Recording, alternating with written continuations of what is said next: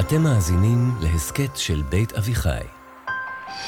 תפתח לרווחה את שערי המולדת לכל יהודי. שהניצחון איתנו. כן, כנראה מהפך. הדמוקרטיה הישראלית ניצחה.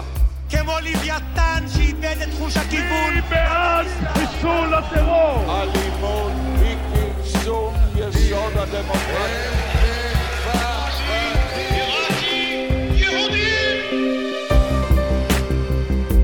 שלום, אני אפרת שפירא רוזנברג ואתן מאזינות ומאזינים לעונה השנייה של מפלגת המחשבות. ההסכת שבו יחד עם דוקטור מיכה גודמן אנחנו צוללים אל עומק הרעיונות שמאחורי הפוליטיקה הישראלית.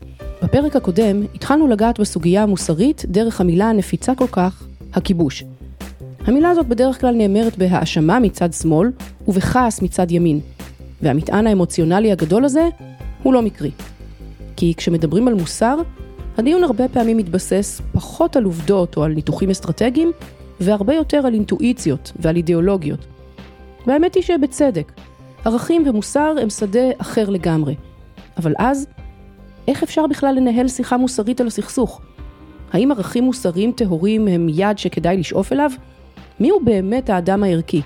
ואיך מה שאנחנו חושבים על דילמות מוסריות קשור לשנה שבה חצה יוליוס קיסר את הרוביקון? שלום מיכה. שלום אפרת. כשאנחנו עושים את הדיון המוסרי, או מנסים לעשות דיון מוסרי בנושא הסכסוך והשיקולים השונים בהתמודדות עם הסכסוך הישראלי-פלסטיני, זה תמיד נראה שיש צד אחד שהוא מחזיק את הטיעון המוסרי, וזה כזה מוסר נגד דברים אחרים. כן? מוסר נגד לאומיות, הכיבוש מצד אחד וביטחון המדינה מצד שני, ככה אוהבים לצייר את הדילמה הזאת. כאילו המוסר זה שיקול אחד, בשם המוסר אפשר לבוא ולייצג עמדה אחת, ומולו עומדים דברים אחרים, וצריך להחליט מה גובר. אבל היום אנחנו רוצים לעשות איזה framing אחר לשיחה המוסרית על הסכסוך. כן, אם אני מבין לאן את חותרת, יש תחושה כזאת. לשמאל יש מונופול על המוסר. הטיעון המוסרי ההומניסטי הוא טיעון של שמאל, אולי לימין יש תחושה שיש לו מונופול על הציונות, על היהדות. על הלאומיות. כן, ובאופן כללי, אחת מהרעות החולות של השיח הפוליטי הישראלי, שיש תחושה שלכל מגזר יש מונופול על ערך מסוים. ויש תחושה שלדתיים יש מונופול על היהדות. ואז אם יש אדם חילוני שלומד גמרא, הוא כנראה נהיה דתי, כי זה של דתיים. זה תמיד היה, אבל לאחרונה מה שמחמיר זה שלימנים יש מונופול על הציונות. ואם מישהו מבטא פטריוטיות או התרגשות מ-whatever, מהדגל, אה, הוא בטח ימני, הוא נהיה ימני. ולשמאל יש מונופול על ההומניזם, כן? אם מישהו מבטא דאגה לזכויות אדם ורגישות ליברלית למיעוטים, אה, הוא נהיה שמאלני. זאת אומרת, זה אחד מהרעות החולות שלמגזרים יש מונופול על ערכים, חלק ממה שאנחנו מנסים לעשות זה לשבור את המונופולים האלה. אגב, ולשבור אותו בצורה כפולה. אנחנו גם עושים את זה לצד השני, ואנחנו גם עושים את זה לעצמנו.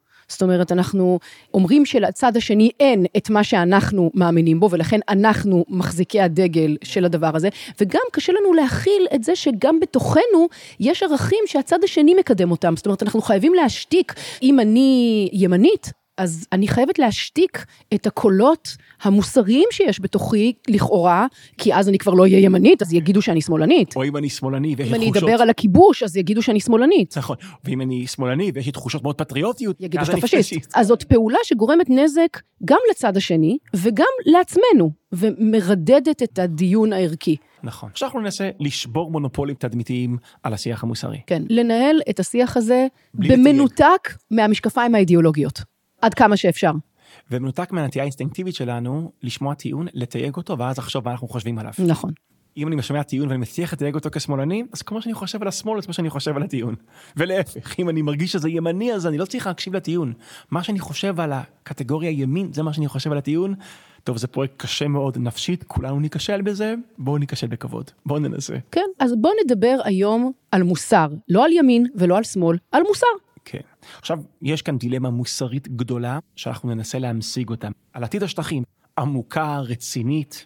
ואני מקווה שבצד השני של הפרק הזה נהיה מצוידים אינטלקטואלית, שנוכל להבין את הדילמה, לחוות את הדילמה, וכל אחד יכריע בכוחות עצמו ולפי ערכיו, מה ההכרעה שלו או שלה בדילמה. וכדי להמשיג את הדילמה, אנחנו צריכים לעשות קצת הכנה מושגית בשביל זה.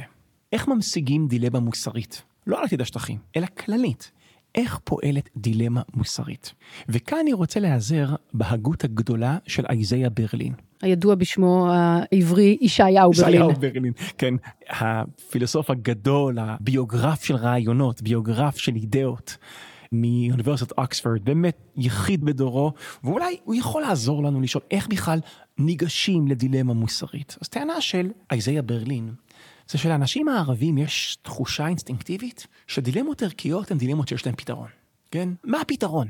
עכשיו, שימי לב דרך אגב, אחד האינסטינקטים הלא מודעים שיש לכל מי שמשתתף בשיחה על הסכסוך, היא כזה שברור... אבל מה הפתרון שלך? אבל מה הפתרון שלך? מישהו ניסח את זה ככה, יש איזו הנחה שגם אם אנחנו לא יודעים את הפתרון, יש פתרון, והחיים הפוליטיים שלנו, המוסריים שלנו, זה לחפש אותו, ובסוף, למצוא אותו. זאת אומרת, איזיה ברלין, הרעיון הזה שלדילמות מוסריות יש פתרון, זה נובע ממחשבה שכאילו ערכים הם כמו עובדות. וכשיש לי שאלה עובדתית, גם אם אני לא יודע את התשובה, אני יודע שיש לה תשובה. מה המסה של השמש? אני לא יודע את התשובה לשאלה הזאת.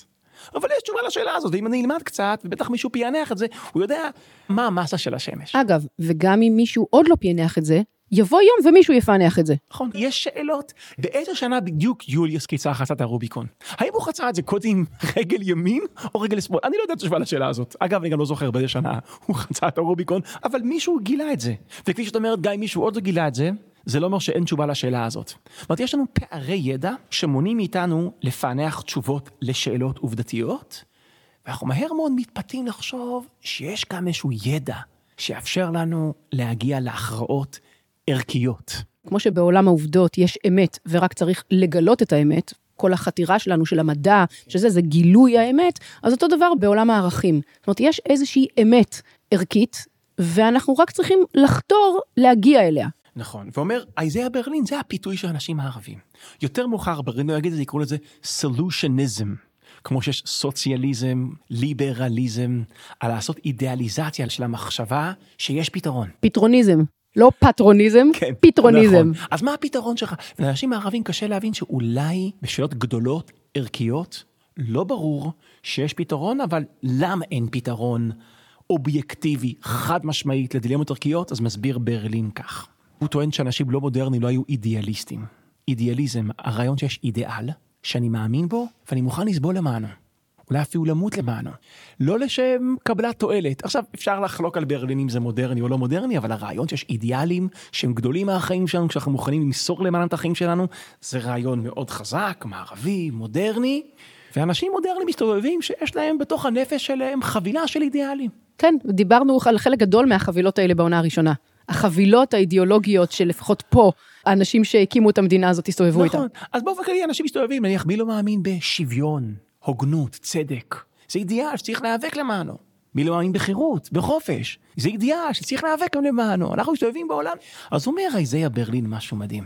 אנשים לא תמיד שמים לב שהערכים שמאמינים בהם, שהם ערכים נכונים, אולי מוחלטים, שראוי לסבול למענם, יש לנו יותר מערך אחד כזה, והערכים הללו מנוגדים אחד לשני.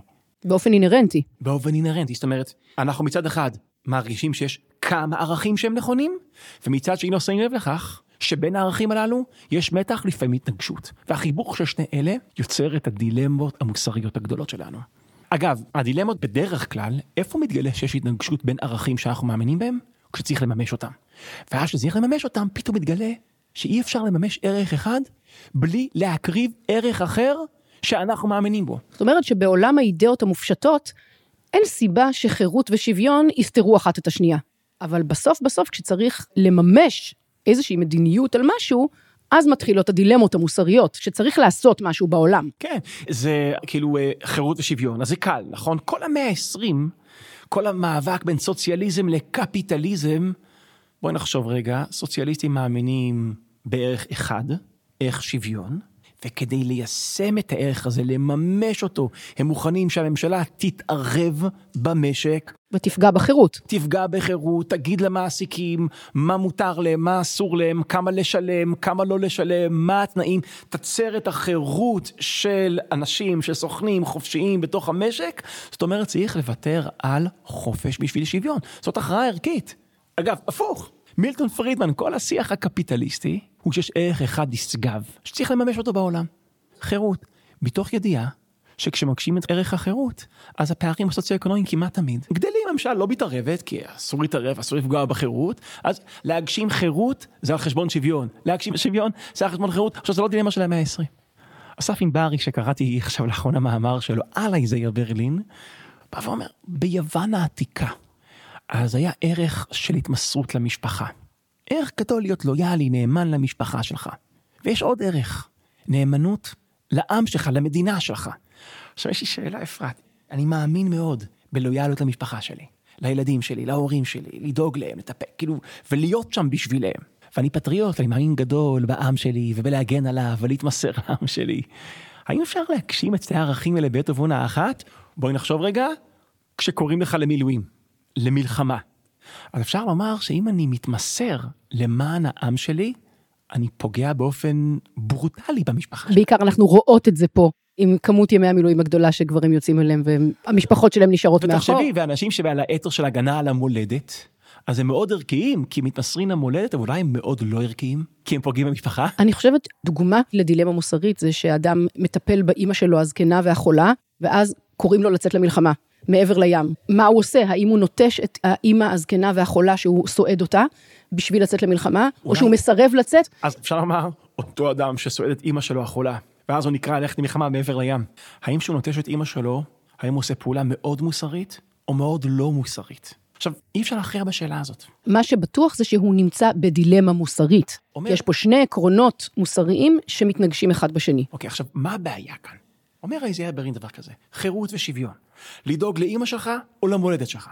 ואפשר כמובן להמשיך. היום החברה הישראלית מתלמדת בשאלות של משילות, הרעיון שהעם צריך למשול בעצמו ולבטא את רצון הרוב, זה נניח עיקרון שאנחנו מאמינים בו, וזכויות אדם. אז צריך להגביל את המשילות ולהגביל את שלטון הרוב. אז רגע, במה אנחנו מאמינים? בזכויות אדם או בשלטון הרוב?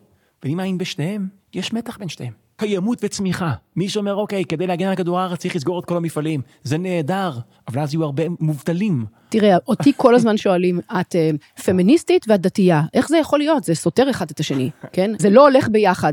זה שני ערכים שמתנגשים אחד עם השני. אתה יודע, מה אני יותר, אימא או בת? כשאני יוצאת מהעבודה, אני צריכה להחליט אם לנסוע לבקר את ההורים שלי עכשיו, או לנסוע הביתה ולהיות עם הילדים שלי. אז אם אני נוסעת להיות עם הילדים שלי, אני כבר לא מכבדת את ההורים שלי, אם אני מכריעה לנסוע לבקר את ההורים שלי, אז אני מזניחה את הילדים שלי. כן. מה אני יותר, אימא או בת? אז אומר איזה ברלין, איך מכריעים בשאלות האלה? הטענה של ברלין, אין הכרעה אובייקטיבית מהסיבה הבאה. כדי שתהיה הכרעה אובייקטיבית בין ערכים, צריך שקנה מידה משותף לכל הערכים גם יחד. מכיוון שאין קנה מידה משותף, אי אפשר להכריע ביניהם. אני אדגים את זה רגע. נניח, אה, הכיסא שאנחנו יושבים עליו, יש לו ערך, והשולחן שאנחנו נשענים עליו, יש לו ערך. מה שווה יותר, הכיסא או השולחן? אפשר לדעת. נניח שאנחנו מגלים שהכיסא עולה 50 שקל, והשולחן עולה 100 שקל. השולחן יותר יקר מהכיסא, הוא שווה יותר. בין דברים חומרים יש קנה מידה משותף, כסף. אפשר למדוד את הערך ולהגיד שמשהו אחד יש לו יותר ערך מהשני. מה הבעיה בערכים אבסטרקטיים? אין קנה מידה משותף.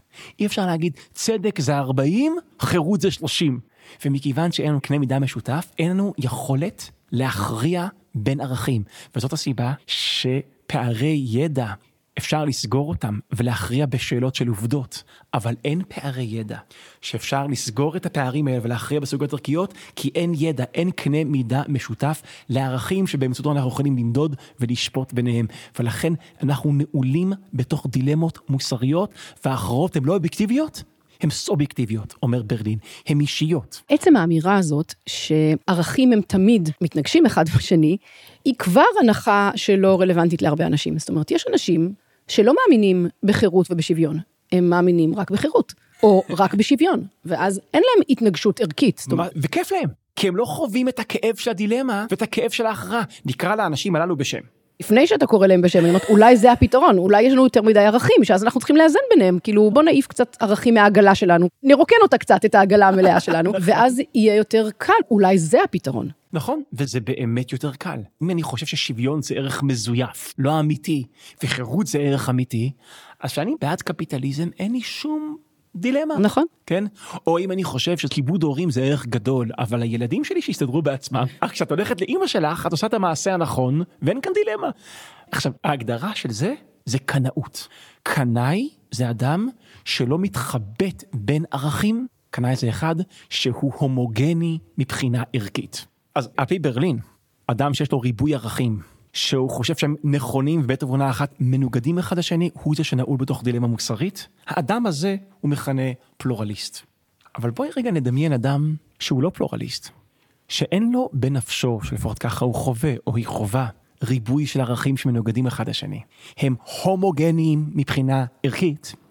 האנשים האלה, אני רוצה להגדיר אותם כקנאים, הם ללא דילמות מוסריות, ובאמת יותר קל להם בחיים, ואת יודעת מה לדעתי זה הפיתוי שבקנאות. קנאי אין לו את הכאב שבדילמה, והוא תמיד נהנה מהוודאות המוסרית שבהכרעה. איזה כיף. אני רוצה כאן לעשות הבחנה בין מחלוקת לקונפליקט. מחלוקת, שיש פער בין מה שאני מאמין בו למה שאת מאמינה בו. כן, ואז יש מחלוקת בינינו. כן. קונפליקט זה כשיש התנגשות במשהו שאני מאמין בו למשהו שאני מאמין בו. אומר איזיה ברלין, זה המצב של רבים מאיתנו. אנחנו מאמינים גם בחירות וגם בשוויון, גם בלהיות בן טוב, גם בלהיות אב טוב, גם בלויאליות למשפחה, גם בלויאליות למדינה, גם בקיימות, גם בצמיחה, גם במשילות, גם בשלטון הרוב. ובעצם יש שתי טיפוסים שהם לא חווים את הכאב שבדילמה. קנאים, כי הם מאמינים רק בערך אחד ולא בערך השני, ואינפנטילים. שהם כזה, כן, יאללה, למה שואל גם חירות וגם שוויון, למה לא? כאילו, הם לא מודעים לכך שבחיים האמיתיים צריך לוותר על ערך אחד למען ערך אחר. ברגע שאנחנו מפנים את זה, אז אנחנו מבינים את התובנה אולי המפוקחת ביותר, שלדעתי אפשר להבין כשאנחנו מנהלים דילמות מוסריות. והתובנה שכל מימוש של ערך הוא לעולם ויתור על ערך. על ערך אחר. כן. שאם את מחליטה ללכת לבקר את אימא שלך, זה על חשבון הזמן האיכות שלך עם הבנות שלך. שאם אתה מחליט לצמצם את המעורבות של הממשלה כדי לממש את עקרון החופש, אז יתפתחו פערים חברתיים כלכליים, ואתה מוותר או מקריב ערך שאתה מאמין בו, שאת מאמינה בו, ערך של שוויון. אלא אם כן, אתה לא מאמין בערך הזה, ואז אתה חי בעולם של ערכים מוחלטים. נכון. ושזה עולם של קנאות. ולכן, אם אתה פלורליסט, כל מימוש ערכי זה פשרה ערכית. שזה מעניין מה שאתה אומר, כי יש איזושהי תדמית לאנשים פלורליסטים, שהם כזה יותר אנשים אה, פשרנים כאלה. ואתה אומר, זה לא תדמית, זה נכון, זה כמעט מעצם ההגדרה, בגלל ששוב, זה כמעט אינהרנטי. ברגע שיש מודעות לזה שכל מימוש של משהו הוא בהכרח הקרבה של משהו אחר, אז uh, הפשרה הופכת להיות חלק מעצם הקיום שלך. אבל אני רוצה רגע לדבר בשבח הפשרה הערכית. על פי האנליזה של ברלין, אי אפשר להיות אדם ערכי בלי להיות פשרן ערכי. נכון? אתה שואל למישהו, רגע, איך הוא התפשר על הערכים שלו? התשובה היא כי הוא מימש אותם. עכשיו, דעת מי לא צריך להתפשר על ערכים? מי שלא מממש. מי שלא מממש אותם. זוכר את המאמר המיתי של אחד העם, על משה. אז עסקתי במאמר הזה הרבה בזמנו שכתבתי ספר על משה רבנו. ויש סוף למאמר הזה, שרבים לא מתייחסים אליו, אבל אולי הוא החלק הכי חשוב של המאמר. הוא מתאר את משה כרודף צדק באופן מוחלט. רודף צדק שלא יכול להתפשר על צדק. ואם תחשבי על הביוגרפיה של משה, זה קריאה לא רעה של האישיות שלו. הוא לא מוכן לוותר אף פעם, נכון? כן. הוא רואה איש מצרי מכה איש עברי, הוא לא יכול, הוא רואה אי צדק והוא ישר מגיב, ובעוצמה. הוא רואה את העגל, הוא שובר את הלוחות. ישר, שובר, לא מגיע לכם הלוחות, כן? כן? הוא רודף צדק גדול, כן. אומר אחד העם, בגלל זה הוא לא נכנס לארץ. זאת דרשה מאוד עוצמתית של אחד העם, כי הוא אומר דבר כזה. מה זה להיכנס לארץ ולהקים כאן ריבונות ולנהל מלחמות ולנהל כלכלה? כל הזמן להתפשר. זה כל הזמן להתפשר. מי שנכנס לארץ כדי לממש את ערכי הצדק, לאורך הדרך כל הזמן יצטרך להתפשר על ערכי הצדק. ובעצם אחד העם הופך את משה לקריקטורה של סטריליות מוסרית. הדרך היחידה להיאחז בשלמות מוסרית זה לא לממש את הערכים המוסריים. אבל ברגע שאתה נכנס, אולי זה קריקטורה של גלותיות. להישאר מחוץ לארץ המובטחת, להמשיך לגעת בערכים מוחלטים, ואתה לא צריך להתפשר עליהם, פשוט בגלל שאתה לא מממש אותם. אגב, אני חושבת שזאת גם אה, איזושהי קריקטורה לאיך שרבים מאיתנו מסתכלים על הפוליטיקה ועל פוליטיקאים. ואתה יודע, הביטוי הפוליטי של הדבר הזה, זה הביטוי שהפך להיות אלמותי, דברים שרואים מכאן לא רואים משם, של אריק שרון, שאפשר להסתכל עליו בציניות כמובן, ולהטעין אותו במטען של צביעות. של כאילו הבטחתי משהו קודם, עכשיו אני, יש לי אינטרסים אחרים, אז אני עושה משהו אחר. אבל אפשר להגיד שזה הביטוי הפוליטי לדבר הזה שאחד העם אומר, לעיקרון הזה שברלין מדבר עליו, שברגע שאתה צריך לממש, אתה רואה את הדברים אחרת, אתה צריך לאזן אותם אחרת. אנחנו דיברנו על זה הרבה בעונה הראשונה, שפוליטיקה, לפחות מנקודת המבט לא של השמאל, אלא של הימין העולמי, לא הישראלי בהקשר של הסכסוך, אתה יודע, יצירת פתרונות לבעיות, ולא כזה לתקן עולם במלכות שדי, להקים חברת מופת. הפוליטיקה היא כלי של פתרון של בעיות. נכון, ולכן מכיוון בהגדרה שבלתי- שלה. בדיוק, מכיוון שאנחנו מחזיקים בערכים שונים שאנחנו מאמינים בהם, והם מנוגדים אחד לשני. ומכיוון שהם מתנגשים דווקא כשמבצעים אותם, כשמממשים אותם, כן? אז כל מימוש ערכי הוא פשרה ערכית, ולכן צריך להגיד שני דברים. מי הם האנשים שלא מתפשרים ערכית? אנשים שהם לא ערכיים. אם אני רוצה רגע להגדיר באופן הלכתי, כן? אדם ערכי זה אדם שמממש את הערכים שלו, ולא רק מדבר עליהם וחולם עליהם, לממש אותם. ואם מימוש כל ערך פירושו להתפשר על ערך מתחרה, מנוגד, אז לכן אדם שלא מתפשר על הערכים שלו, הוא אדם לא ערכי. והפוך, אדם שמתפשר על הערכים שלו, הוא אדם ערכי. אלא אם כן, אדם מתפשר על הערכים שלו, מקריב ערך בשביל לשרת את עצמו. כן, זה כמובן אדם לא ערכי. כן, זה אבל אינטרסנט. אדם שמקריב ערך שהוא מאמין בו, כדי לקדם ערך שהוא מאמין בו, אז הוא אדם ערכי, ואם אנחנו מוכנים לצאת מהניתוח הברליני הזה, מהשיחה הזאת, שכל מימוש ערכי הוא פשרה ערכית, ולכן אנשים שהם לא מתפשרים הם אנשים לא יותר ערכיים, אלא פחות ערכיים, אם מוכנים לקנות את זה, אז מה אנחנו צריכים, אם אנחנו אה, רוצים לבגר את השיח הפוליטי שלנו, שהוא יותר בוגר, אבל כשאנחנו שואלים פוליטיקאים או את עצמנו מה ההכרעה שלנו בדילמה מוסרית, צריך לא רק לשאול מה ההכרעה שלנו, צריך גם לשאול מה הפשרה שלנו. אוקיי, אז בואו ננסה ליישם את ההמשגה הזאת של ברלין על אה, מה זו דילמה מוסרית, על המרחב המוסרי שאנחנו מדברים עליו בפרקים האלה לגבי הסכסוך. אוקיי, רק נזכיר למאזינות ומאזינים, אנחנו מדברים על השיח הציוני על הסכסוך, לא על 48, לא הדילמה המוסרית של 48, של עצם קיומה של המדינה, אלא על גודלה של המדינה, על השיח המוסרי על 67, בואו נמקד את זה ביהודה ושומרון, כי עזה זה כבר בעיה בפני עצמה. אז נדמה לי שאפשר להמשיג את זה כך. הנוכחות של ישראל בשטחים היא לא מוסרית. למה? כי אם יש ערך שנדמה לי שרובנו באופן אינטואיטיבי מזדהים איתו, זה צדק, הוגנות, שהוא סוג של, באזור חיוג של שוויון. עכשיו, תראי מה המצב. אני חושבת שזה עוד אפילו יותר אה, ראשוני משוויון. תראה, לצערי המילה שוויון הפכה להיות סוג של טריגר אה, פוליטי בישראל. את זה אנחנו גם מנסים קצת לשבור במה שאנחנו מדברים. אבל אני אומרת, עוד לפני השוויון, אני חושבת שהאינטואיציה הבסיסית יותר של צדק, היא לא לגרום רע למישהו אחר, לא לפגוע במישהו אחר. כן. זה קצת, אתה יודע, אסור מרע ועשה טוב. נכון. שוויון זה העשה טוב. יש קודם כל את אסור מרע, קודם כל אל תפגע. ויש משהו בנוכחות שלנו בשטחים שעושה רע לאנשים שחיים שם, עושה רע. יש כאן משהו מאוד בסיסי. עצם הנוכחות של כוח צבאי ישראלי במרחב של אוכלוסייה פלסטינית, יוצר שם סבל, פוגע שם באנשים, ואני רוצה להמשיג את זה עוד קצת. אין שלטון צבאי על יהודים, על אזרחים ישראלים, ולכן יש כאן גם כן חוסר צדק, חוסר הוגנות, או אם תרצי, בין הירדן לים יש שתי אוכלוסיות. אוכלוסייה אחת, הישראלים, שהם חיים בארצם והם ריבונים בארצם.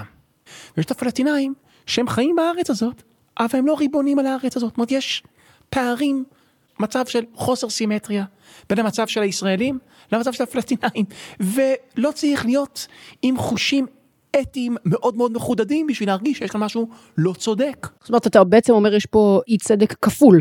גם ברמת הפרט וגם ברמת הקולקטיב. כן. זאת אומרת, יש פה אי צדק כלפי הבן אדם 아, שלא יפה. יכול לנסוע לבקר את סבתא שלו בעיר משכם לרמאללה, כן. כי הוא צריך לעמוד ב-700 מחסומים וצריך לקבל אישורים וזה וזה וזה, וגם יש אי שוויון ברמת הקולקטיב הישראלי מול הקולקטיב הפלסטיני, שאלה חיים בריבונות בארצם, במדינה דמוקרטית, מקבלים החלטות על עצמם, ואלה אין להם שום ריבונות נכון, על עצמם. נכון, הם חיים תחת שלטון צבאי של כן. אותה אומה דמוקרטית. עכשיו יש כאן בעצם חוסר צדק. וגם ההצעות הישראליות לפתור את חוסר הצדק הזה באמצעות הקמת מדינת לאום פלסטינית על השטחים, ואז אתה אומר, היי, לאלה יש מדינת לאום ולאלה יש מדינת לאום, כשחופרים בהצעות הישראליות, זה תמיד כזה, כן, אבל אנחנו נשלוט במרחב האווירי ובמרחב האלקטרומגנטי, והמדינה הזאת לא יהיה לה צבא, והיא תהיה מפורזת, והיא תהיה מפוקחת, ויהיה תחנות התראה, במילים אחרות, זו ריבונות פגומה. כן, מדינה דרדלה, מדינה מינוס. מה הפתרון לבעיית הצדק? פתרון לא צודק. שיהיה כאן בין הירדן לים שתי מדינות שהן לא סימטריות בכמות הריבונות שלהן. כן, אגב, אני לאחרונה ניהלתי שיחה עם איש פלסטינאי מאוד מאוד אינטליגנטי וחד, והוא אמר בדיוק את זה. למה הוא מתנגד לפתרון שתי המדינות? כי הוא אומר, רק שתי מדינות גרגיר פחות למדינה שלנו לא יהיה ממה של למדינה שלכם. רק במצב כזה אני מוכן להסכים לפתרון שתי המדינות. אני לא מוכן לקבל מדינה שיש בה גרגיר פחות זכויות, לאומיות, קולקטיביות, מה שלא תרצו, ממה שיש למדינת ישראל. וכיוון שאתם לא מוכנים לזה, הפתרון הזה לא מקובל עליי. אוקיי, אני רוצה רק לענות לו דרכך. פתרון שתי המדינות, גם הפתרון שתי המדינות שתמיד מציעים, זה נכון שמדינת ישראל יהיה לה יותר כמות של ריבונות מאשר מדינה פלסטינאית, אבל יהיה להם הרבה יותר ריבונות משש להם היום. כן. זאת אומרת, זה ברור שזה צמצום חוסר הצדק, פתרון שתי המדינות, אבל בואו לא נניח אצלנו שולל, זה לא מחיקת חוסר הצדק. נכון. אוקיי, אז נראה לי שזה היה די אינטואיטיבי, אבל שפכנו כאן כמה מילים, למה המצב הנוכחי שבו יש שלטון צבאי על אוכלוסייה אזרחית בשטחים, זה רומס ערך אני רוצה לדבר בשם כולנו, אז בוא נדבר בשם רובנו, רובנו מאמינים בו. עיקרון צדק אוניברסלי, צדק, הוגנות, לא לגרום סבל למישהו אחר. כמו שהרב קוק אומר, ואהבת לרעך כמוך, לא רק בין יחידים, אלא גם בין עמים. יש כאן הפרה של ואהבת לרעך כמוך בין עמים, אוקיי? אפשר להסכים על זה. עכשיו, מן הצד השני, אם נקים מדינה פלסטינאית, עצמאית, ריבונית, שווה לישראל ביהודה ושומרון, סביר מאוד להניח שהביטחון של ישראלים יתמוטט. עכשיו לא כולם מסכימים עם מה שאמרתי עכשיו.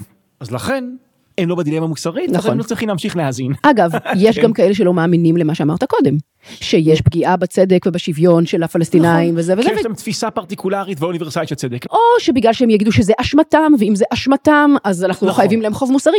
כמו שאמרת, אנשים שאין להם דילמה מוסרית, הם כנראה לא קהל היעד של השיחה שלנו. אנחנו רוצים רק להמשיג אינטואיציות שכבר קיימות אצל מרבית המאזינות ומאזינים שלנו, באמצעות ההבחנות של אייזיה ברלין.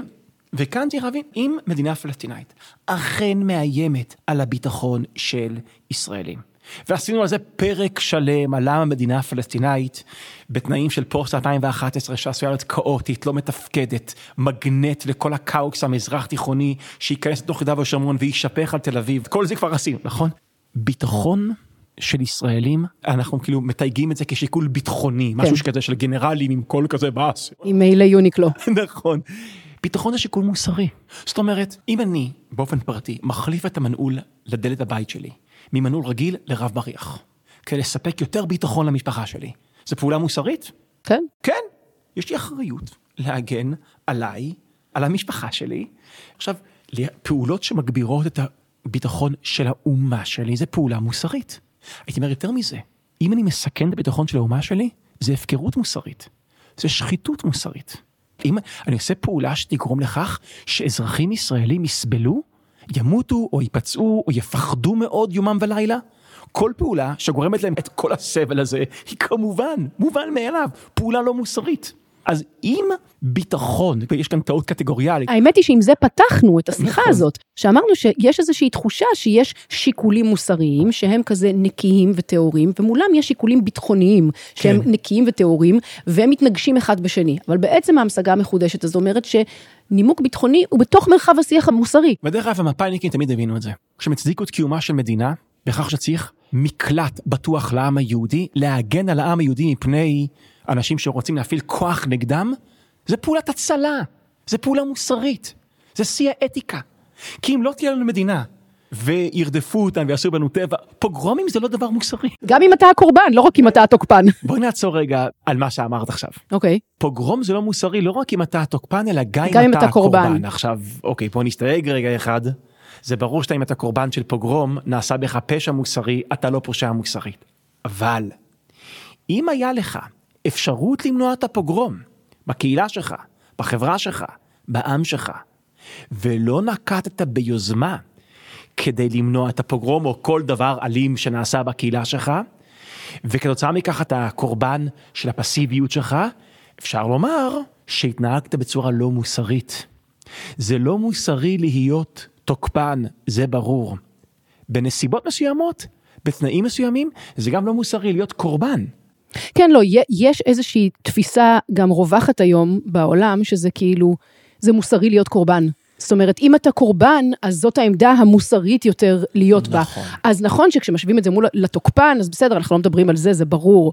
אבל לא, אין, אין איזה אמת מוסרית בלהיות קורבן, לא, אין מצווה להיות קורבן, לא חייבים להיות קורבן. אם הקורבן הוא קורבן של כוח של מישהו אחר, אבל אם הוא קורבן של אידיאולוגיה פסיבית של עצמו, הוא יכול היה לנקוט בפעולה שתעשה, חברה, קהילה, יכולה הייתה לנקוט בפעולות שתמנע מעצמה להיות קורבן, והיא לא נקטה בפעולות הללו, זה לא מוסרי. ולכן, אולי נובע מהסיבוב הקצר שעשינו עכשיו, שאנחנו צריכים לדבר לא על הנחיה מוסרית אחת, אלא על שתי הנחיות מוסריות.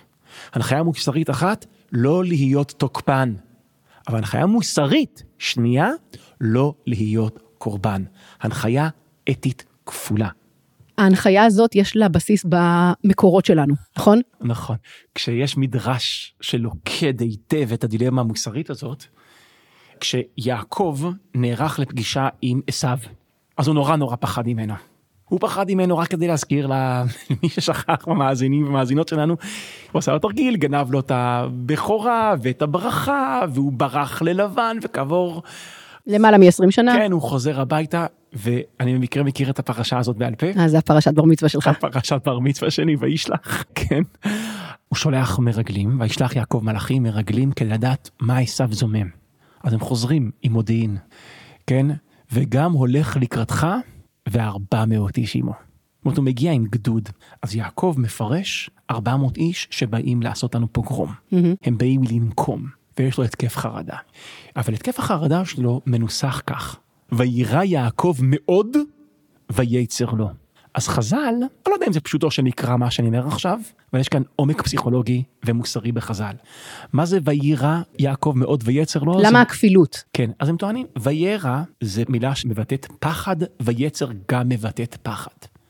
לא יודע אם זה נכון, אבל בוא נניח שזה נכון, כי זה מאפשר, הכפילות הזאת מאפשר את הדרשה של חז"ל שרש"י מביא, אז יש באמת שני סוגים של פחד ליעקב. הוא הולך לקרב עם עשיו כשהוא סוחב בנפשו לא סוג אחד, אלא שתי סוגים שונים ומנוגדים, ממש ברלין של פחד. מה הסוגים השונים? וירא וויצר, זוכרת את זה? כן, הוא מפחד שמא יהרוג ומפחד שמא ייהרג. נכון. הוא פוחד להרוג והוא פוחד להיהרג. הפחד להיהרג זה האחריות המוסרית שלו להישאר בחיים, לא להיות קורבן. יש אחריות מוסרית לא להיות קורבן. שמא יהרוג, הוא לא רוצה להיות תוקפן. תוקפן. והוא סוחב את שני הפחדים הללו לתוך שדה הקרב. עכשיו, פציפיסטים סוחבים רק פחד אחד, לא לפגוע באחרים. וזה סוג של קנאות. והם לאומנים סוחבים את רק- הפער השני. כן, לא להיות קורבן. אבל היכולת להביא אל החיים את הפחד הכפול של יעקב, וירא וויצר, לא להיות תוקפן ולא להיות קורבן. כן, שמא יהרוג, שמא ייהרג. כמובן, הביקורת הקלאסית על מי שסוחב שתי פחדים ושני ערכים מנוגדים, זה שהוא משותק. אבל האמת היא שהוא לא משותק, הוא ערכי. הוא ערכי. בגלל שהוא נגזר עליו להתפשר על אחד מהערכים שלו, הוא חייב להתפשר עליהם, אבל הוא תמיד מתפשר על ערך אחד על מנת לממש ערך אחר. והנה לנו כאן, אם אנחנו יוצאים מהשטחים, אנחנו כבר לא תוקפנים, אבל אולי נהיה קורבנות. אם אנחנו נישאר בשטחים, אנחנו לא קורבנות, אבל אנחנו תוקפנים. איך מאזנים אם מקובעים ביטחון זה גם שיקול מוסרי, וצדק זה ודאי שיקול מוסרי. וברלין צודק, אין קנה מידה, אין משקל כזה שאפשר לשקול ביטחון, כמה זה שוקל 40 קילו, צדק 30 קילו, אז ביטחון לוקח. אין קנה מידה אובייקטיבי כזה, אז אנחנו נמצאים כאן בתוך דילמה מוסרית עמוקה. ועכשיו יכול להתחיל הדיון על איך מתמודדים איתה במציאות, נכון. על מה מתפשרים יותר, ואתה יודע, יש לך דעה, יש לי דעה, לכל אחד מהמאזינות ומאזינים יכולה להיות דעה בתוך הדילמה המוסרית הזאת שהיא לגיטימית. יש כאלה שיבואו ויגידו, עניי עירך קודמים, ולכן אנחנו צריכים לתעדף את השיקול המוסרי של הביטחון שלנו. יש כאלה שיבואו ויגידו, לא, אנחנו צריכים קודם כל לדאוג לאחרים, וזה, הכל לגיטימי, כל עוד אנחנו מקבלים את ה framing הזה, שמדובר בדילמה מוסרית, שיש בה ערכים שאנחנו כולנו מאמינים בהם, בשניהם, בשניהם. והם מתנגשים. ואת יודעת, כל אחד יחליט לעצמו על כמה ביטחון הוא מוכן לוותר בשביל צדק, או על כמה על צדק. כמה צדק הוא מוכן לוותר בשביל ביטחון. אנחנו כאן לא פוסקי הלכה, כן. בוודאי לא פוסקי ערכים. לפני הפרק הזה, שאלנו האם יש יסוד מטיפני, ב- יש כאן יסוד מטיפני. אנחנו כן מטיפים נגד קנאות, למחוק ערך אחד בשם ערך אחר, ואנחנו כן מטיפים נגד אינפנטיליות.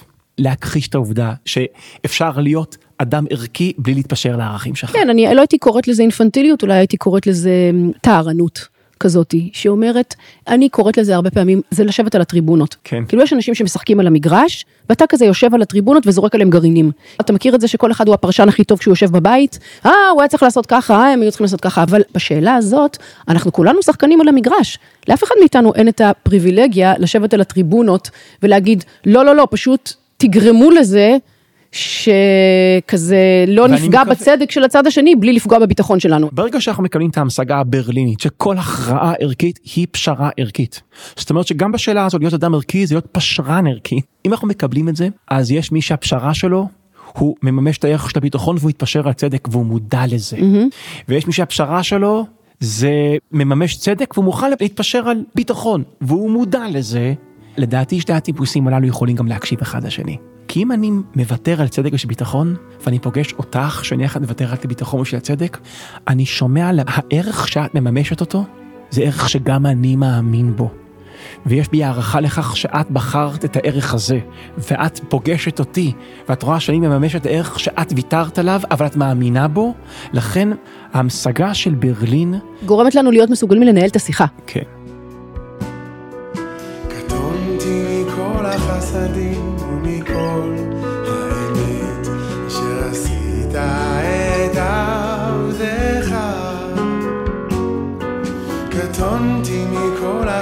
החסדים ומכל האמת אשר